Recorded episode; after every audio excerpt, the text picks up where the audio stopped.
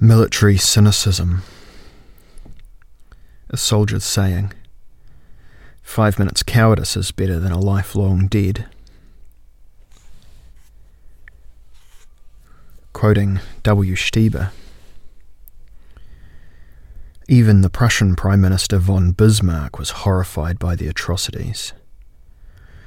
War is hell, and whoever lets it loose with the stroke of a quill is a devil, he exclaimed without considering how tirelessly he himself had contributed to it.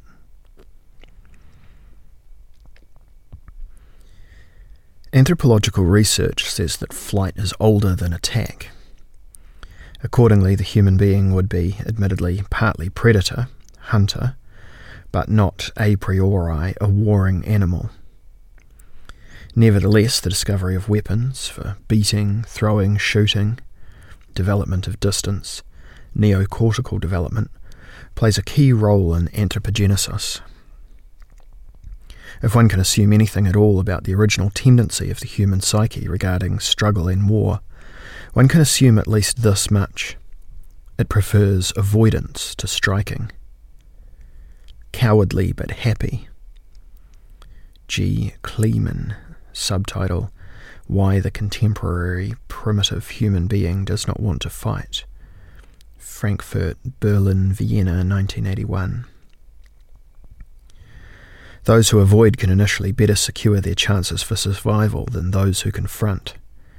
If cowardice is neutrally understood as the primary inclination to avoid confrontation, in the economy of human drives, it must have priority over the desire to fight.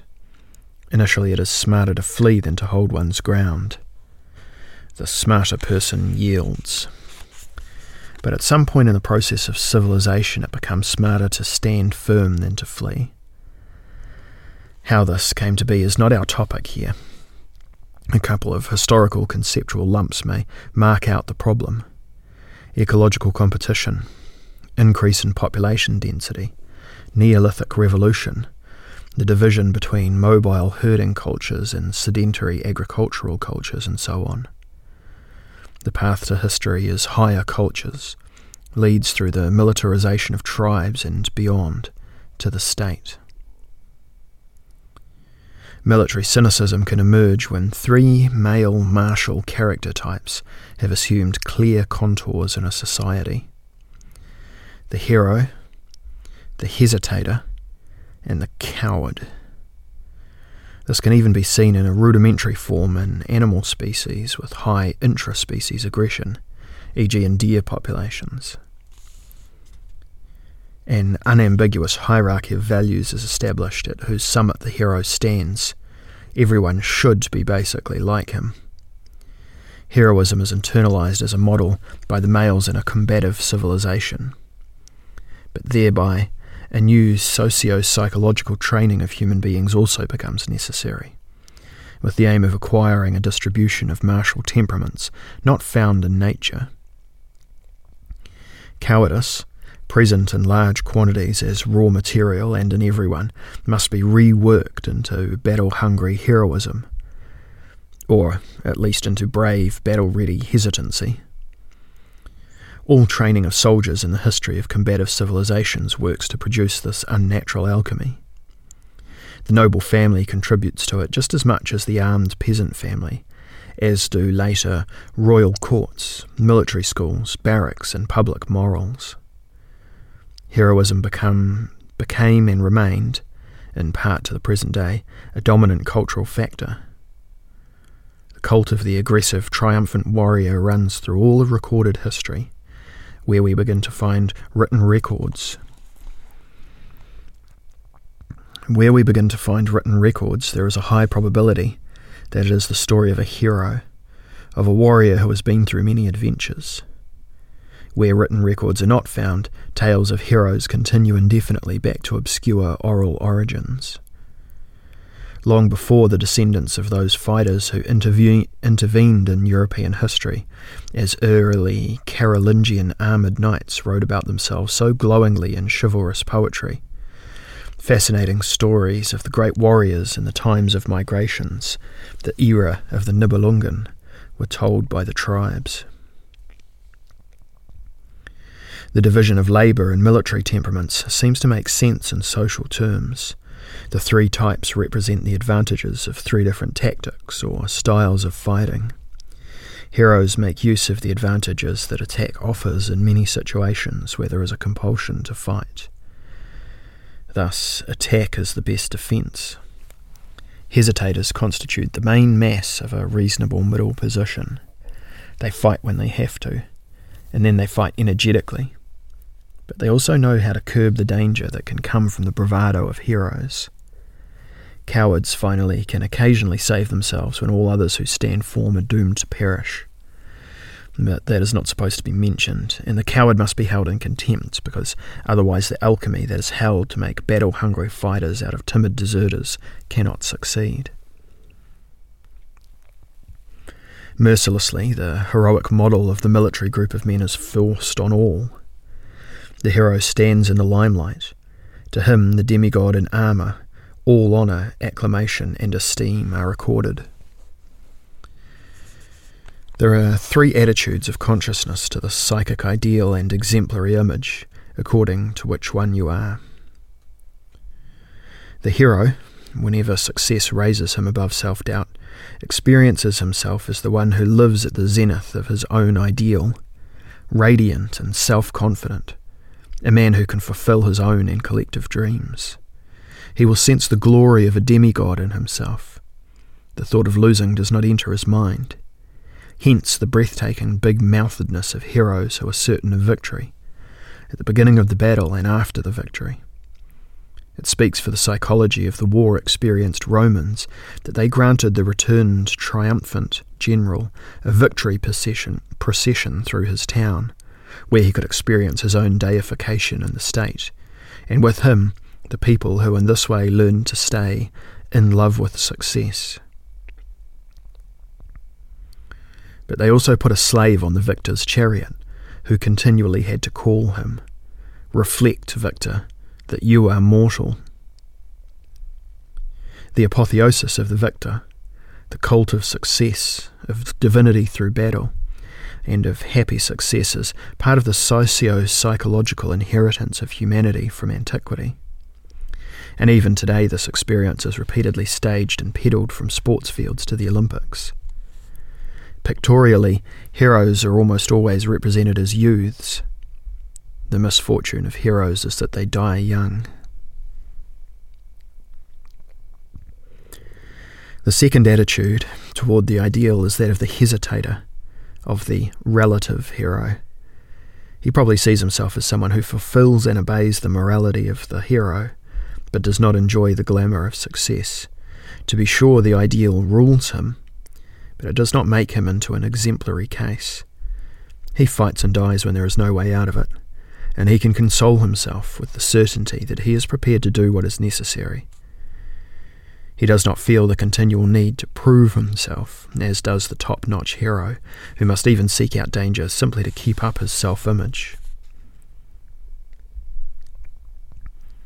The hesitator, however, pays for this with a certain mediocrity.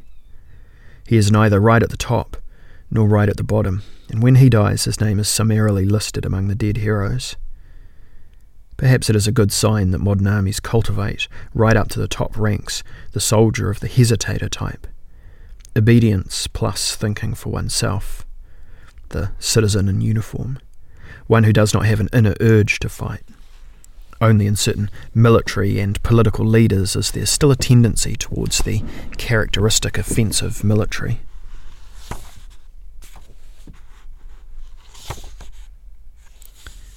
Uh, the characteristic offensive mentality. Falcons, heroes of armament, those hooked on hegemony. The third stance towards the heroic ideal is adopted by the coward. Of course, under the unavoidable pressure of the heroic image, he must seek refuge in a hesitatingly brave masses. He must seek refuge in the hesitatingly brave masses. He must hide the fact that he is really the anti hero. He must camouflage himself and make himself as unobtrusive as possible. As muddler, improviser, man of few words, he cannot afford to internalize the image of the hero in any rigid way, because otherwise self contempt would crush him. In him, a slight decomposition of the superego is already underway.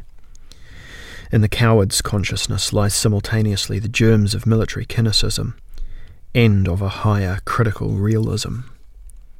For through his experience and self experience, the coward is forced to reflect and look twice.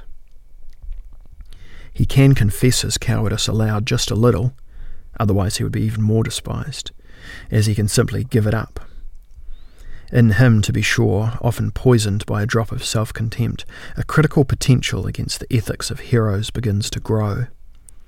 Because he himself has to dissemble, he will be more sensitive to the pretense of others.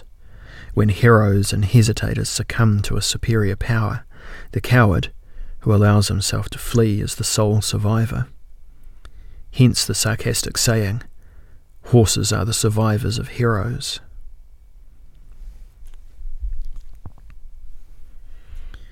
We now drop the fiction that we are speaking of a socially homogenous army.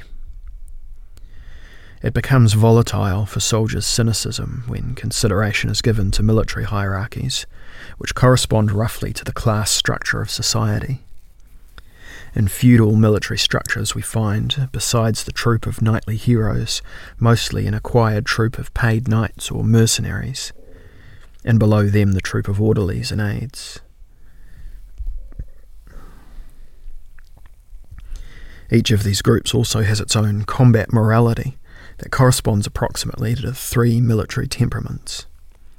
For the knight, combat, even if it is about tangible material interests, belongs to his social status and to the aristocratic self image.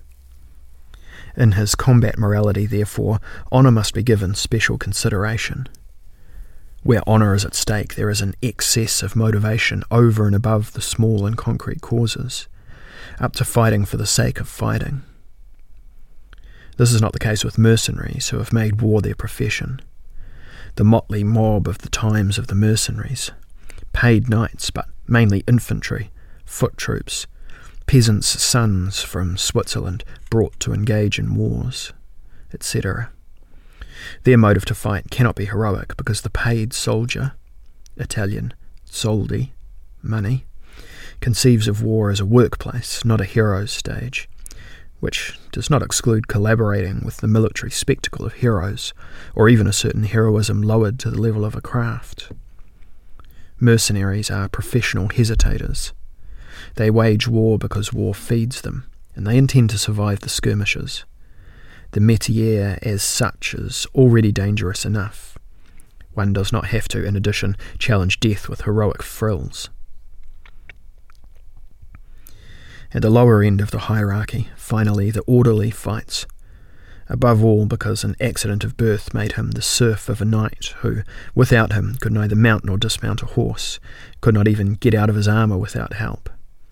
The aides act as a kind of military proletariat whose invisible and unappreciated labour is sublated in the victories of their masters like swallowed surplus value.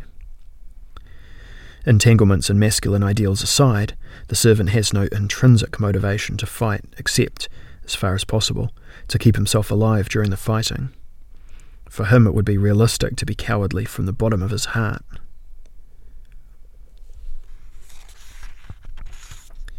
The military cynical process can now be set into motion, and as always, it begins at the lower cynical realistic position Sancho Panza is its first great representative. Without much reflection, this clever little peasant knows that he has a right to cowardice, just as his poor old noble master, Don Quixote, has a duty toward heroism. But those who view the heroism of the master with Sancho Panza's eyes inevitably see the craziness and blindness of heroic consciousness. This cheeky military enlightenment, which Cervantes unrelentingly lays out, reveals that the old desire for a hero's fight is an anachronism, and that all purportedly noble occasions to fight are nothing more than pure projections of the knight's imagination. Thus, windmills stand for giants, prostitutes for ladies to be heroically loved, and so forth. To be able to see this, the narrator himself requires the realistic, foot soldier's plebeian perspective, and beyond this social permission to speak a language befitting this perspective. This could not have happened before the late Middle Ages, when the knights lost their technical superiority in weaponry to the plebeian infantry, and when armed mobs of peasants more and more frequently served troops of knightly heroes annihilating defeats. Since the 14th century, the heroic star of armoured horse combat has, in any case, was in any case descent. Since the 14th century, the heroic star of armoured horse combat was, in any case, in descent. With this, the moment had arrived when anti heroism found its language, and when the cowardly view of heroism became publicly possible. Once the masters had to swallow their first defeats, the servants sensed their real power. Now, one can laugh realistically. The constitutions of armies after the Middle Ages up to Napoleonic times, indeed, even up to contemporary times, reveal a paradoxical distortion of the original connections between combat morality and the type of weaponry. The ancient hero was a lone fighter, just as the knight was in feudalism.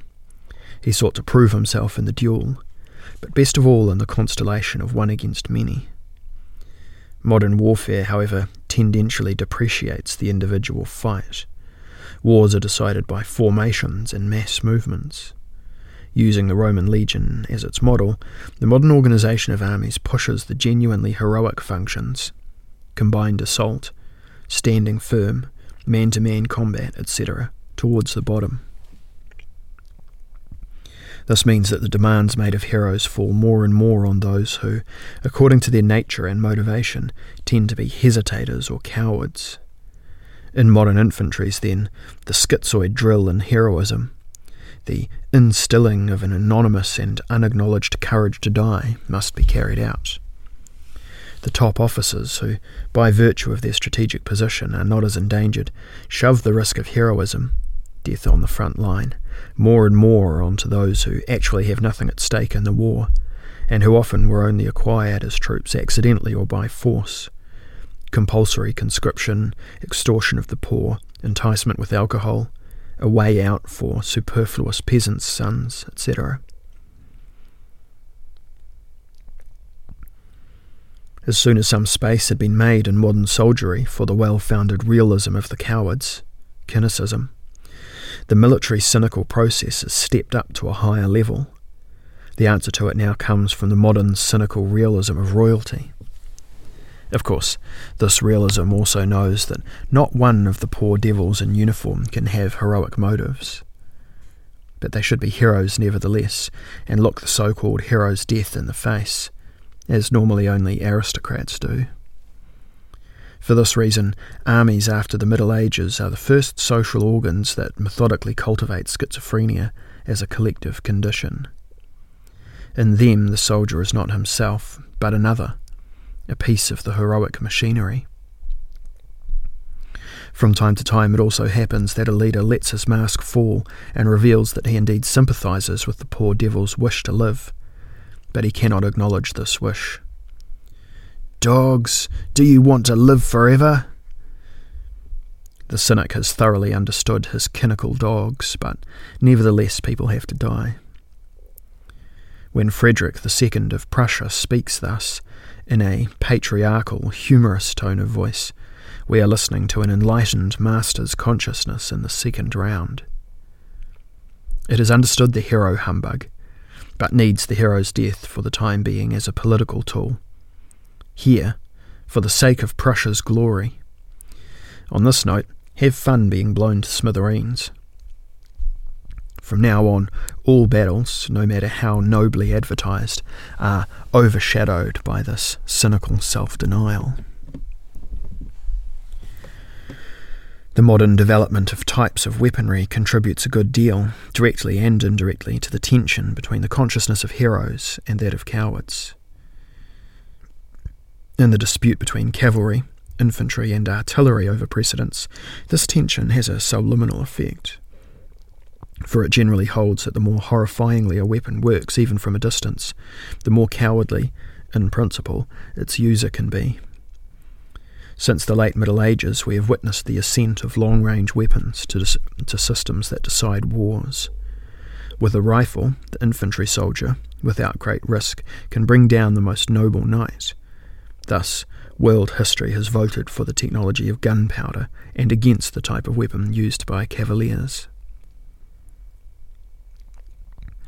With a field cannon, in turn, a whole pile of infantry soldiers can be blown to bits.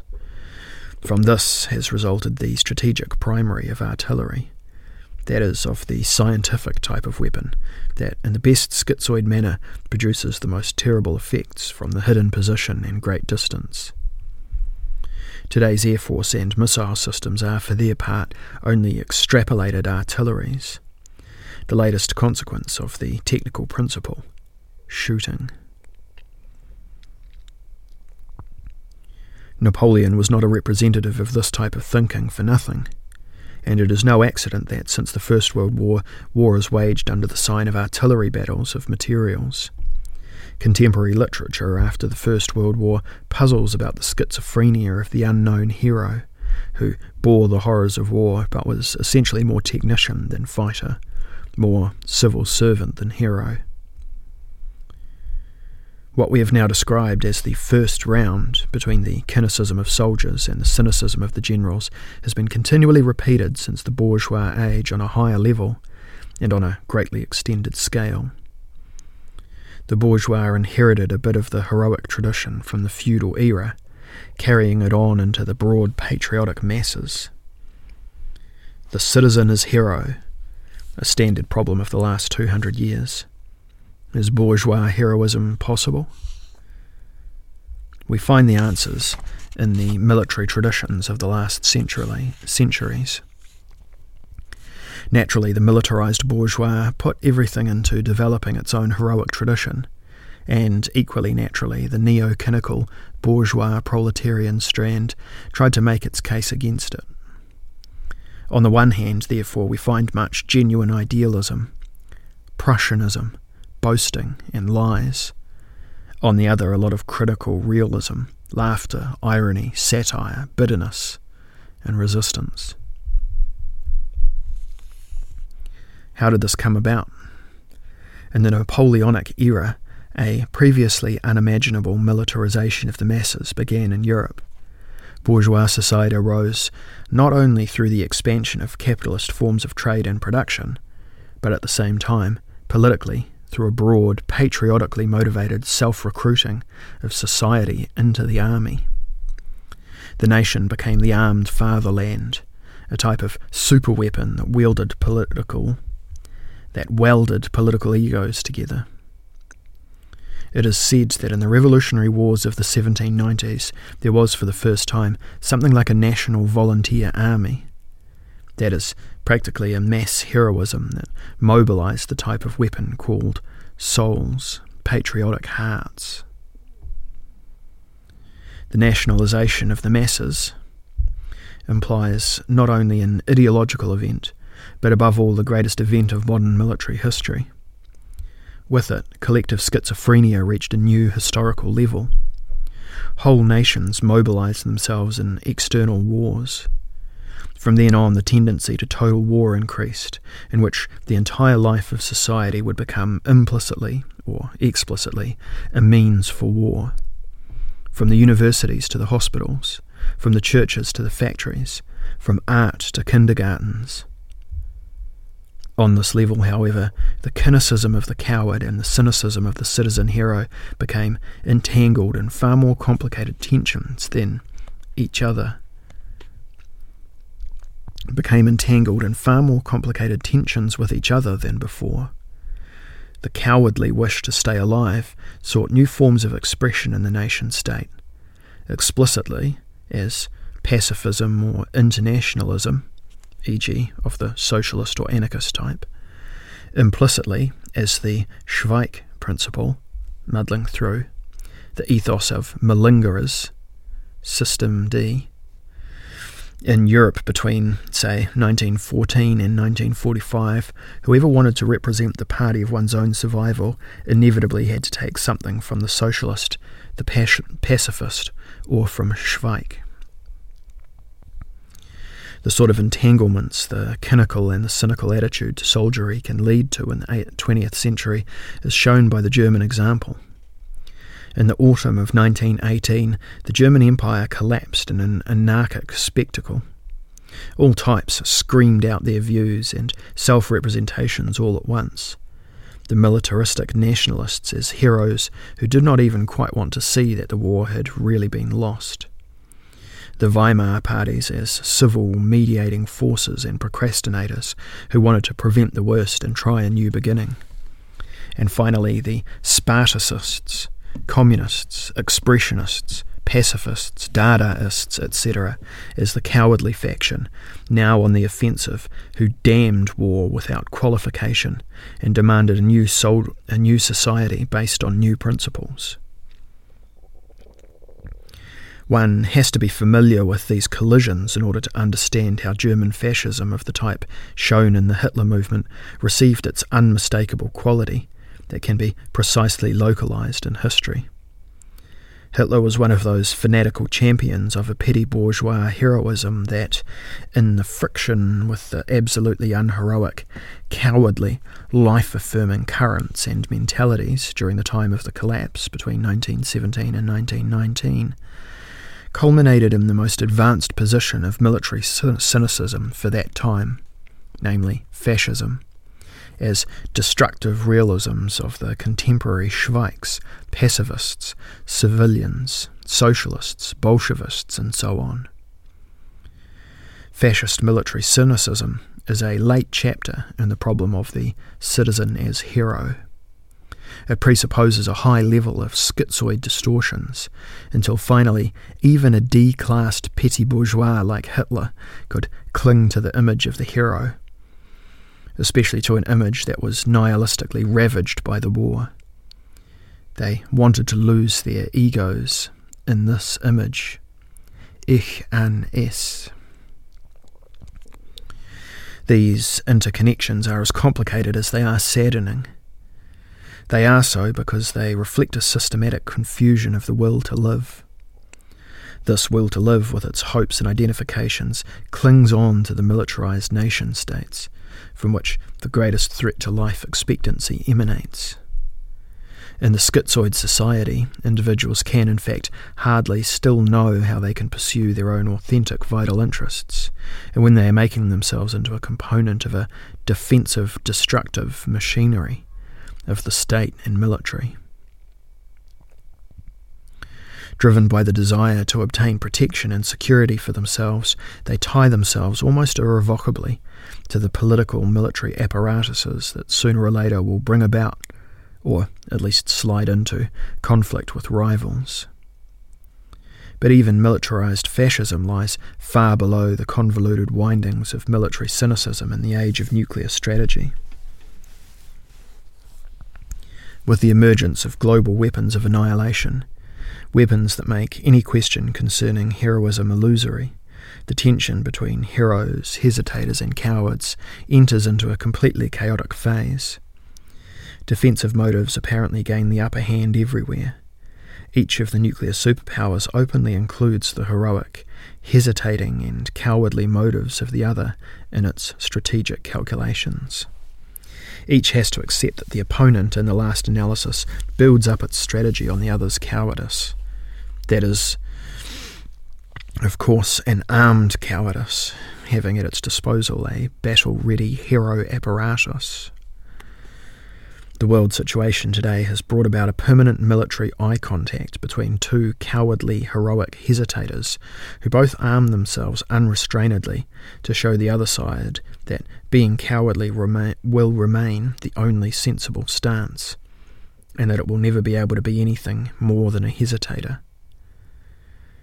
The position of the hero remains unoccupied. The world will not see any more victors this implies a revolutionarily new kind of duel because duelists in the past regarded each other as potential heroes. Today, everyone knows about the opponent's realistic and even indispensable cowardice.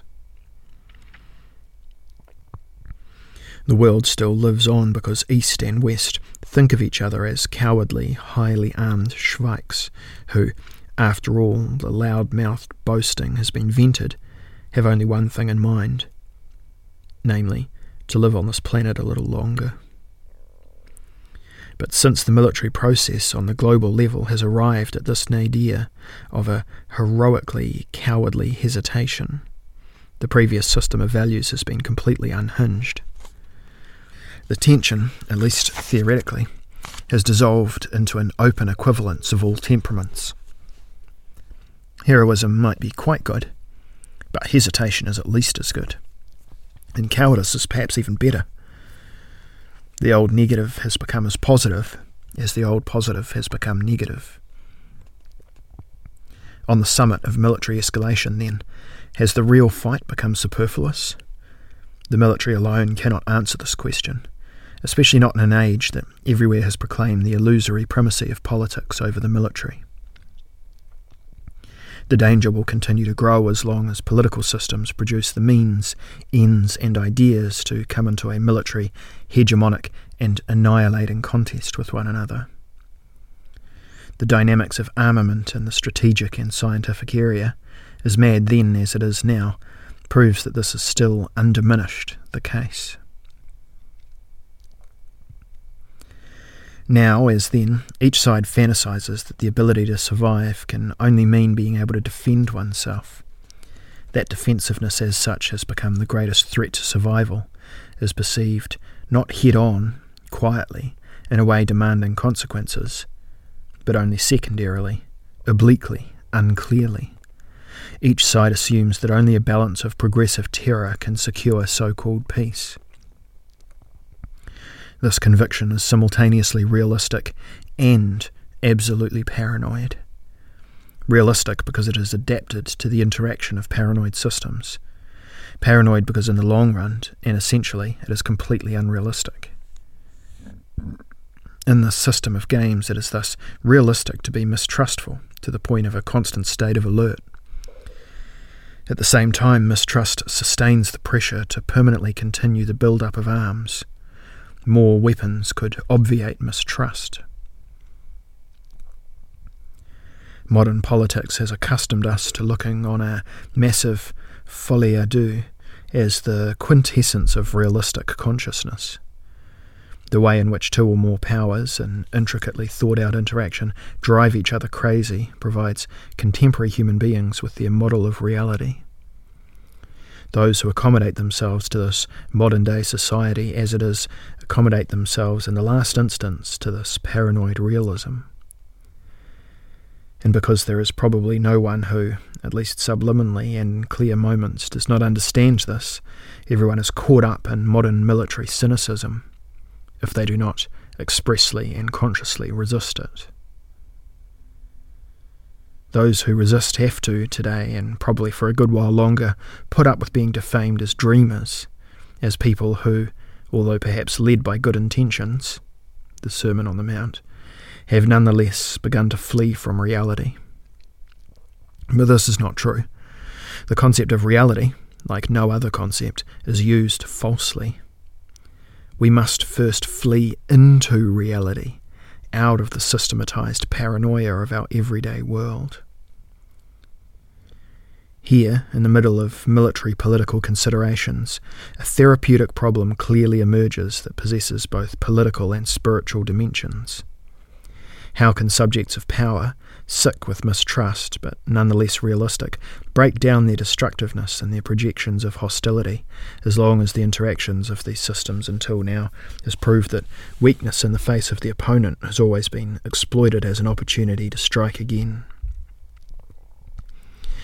Each thinks of itself as an essentially defensive power and projects aggressive potentials onto the other.